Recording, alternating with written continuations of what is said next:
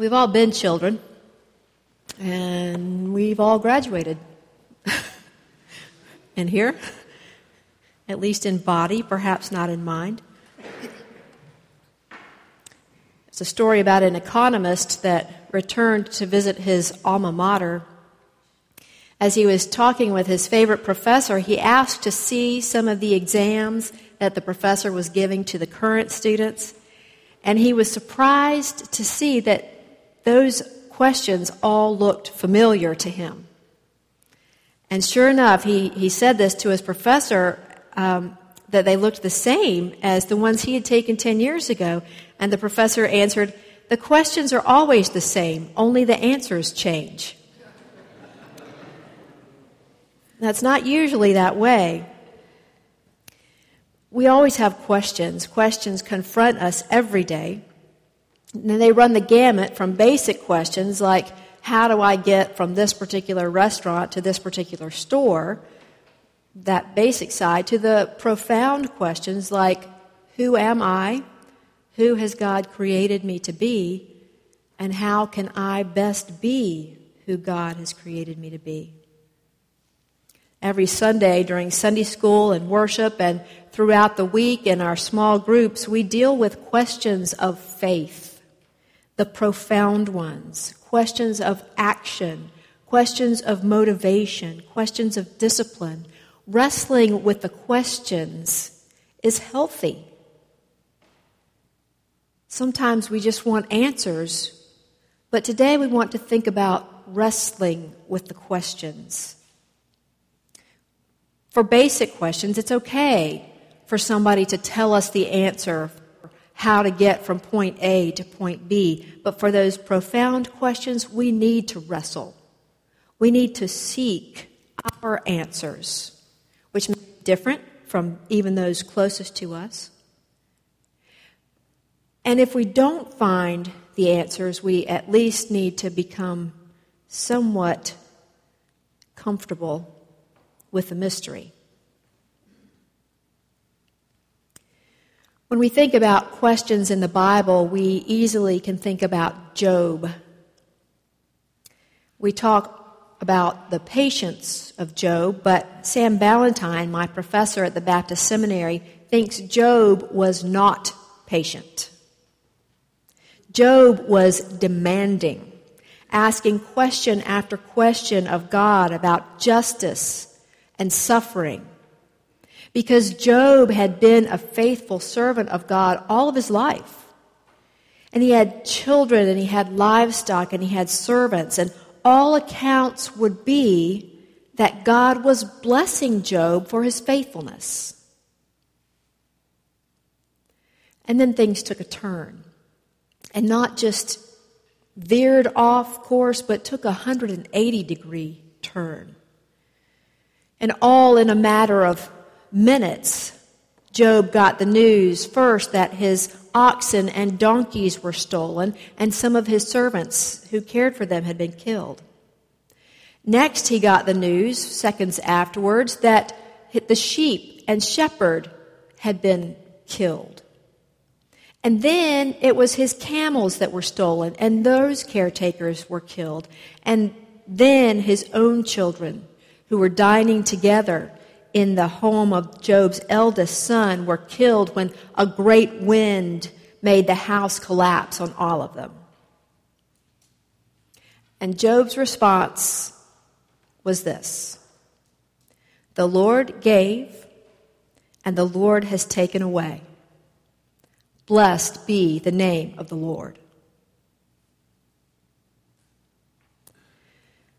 Over the next 36 chapters, Job and three friends wrestle with blessing and cursing and faithfulness and integrity and sin and suffering and fear and causality and more. There are 271 question marks in the 42 chapters of Job. Over 20% of those, though, come in five chapters. the last five chapters, when God joins the conversation. God has apparently listened to the comments and the frustrations and accusations. And when God responds, it's not with answers, it's with questions. Chapter 38 begins. Then the Lord answered Job out of the whirlwind. Who is this that darkens counsel by words without knowledge? Gird up your loins like a man. I will question you, and you shall declare to me. Where were you when I laid the foundation of the earth? Tell me if you have understanding. Who determined its measurements? Surely you know. Or who stretched the line upon it? On what were its bases sunk? Or who laid its cornerstone when the morning stars sang together and all the heavenly beings shouted for joy?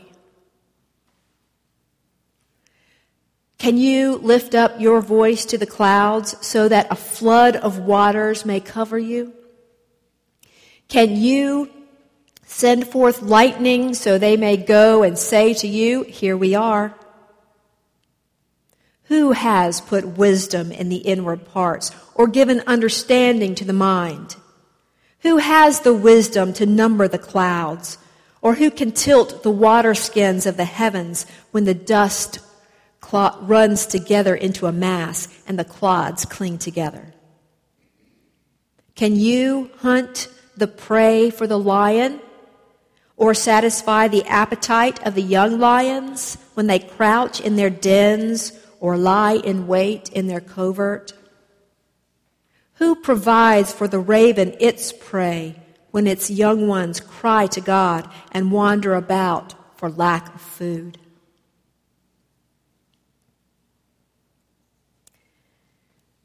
Once, when Bob Hope received a major award, he responded, I don't deserve this, but then I have arthritis and I don't deserve that either.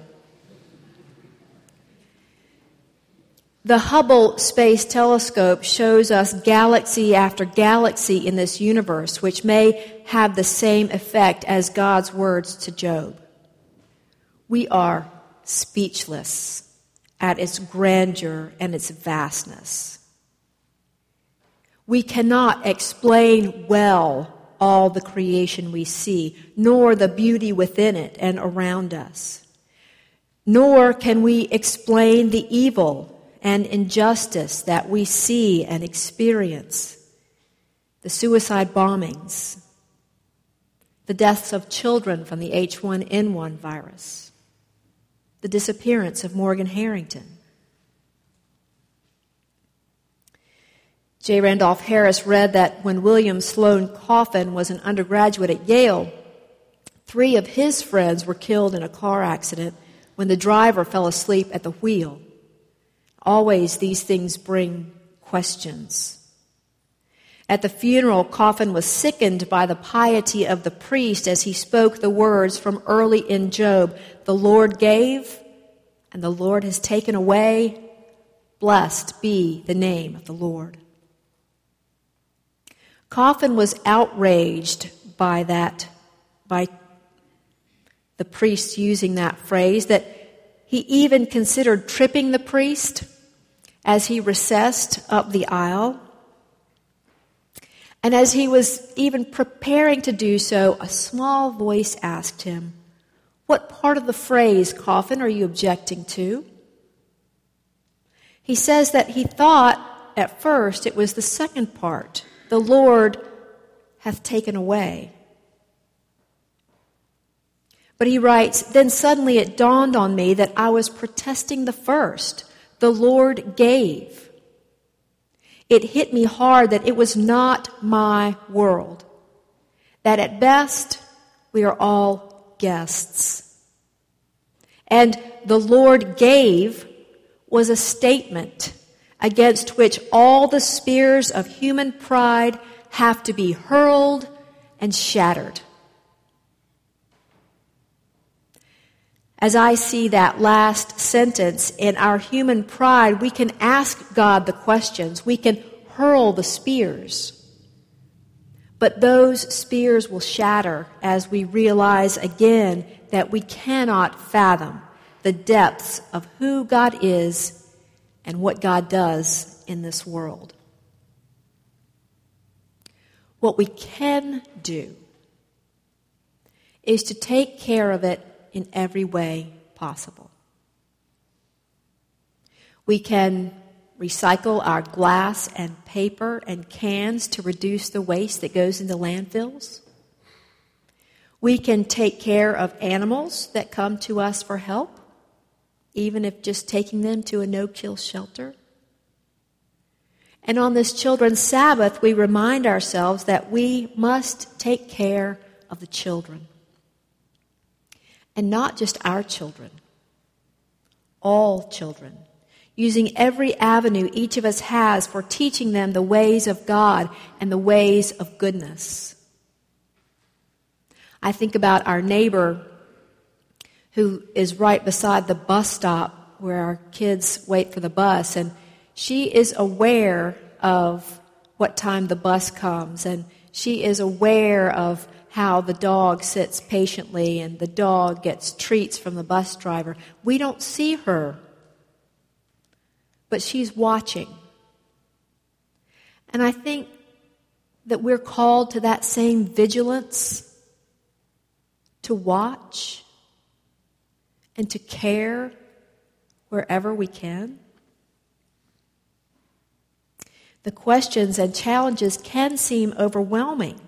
And so it's tempting to think of the things that we can't do or the things that God won't do, or so it appears. But we're called to look at that positive side. What can we do? What can I do? Here's a prayer for us for each day. What can I do to make our world a better place? our world. We're guests, but for now, we're also caretakers. I invite us to see that wherever we go, wherever we are.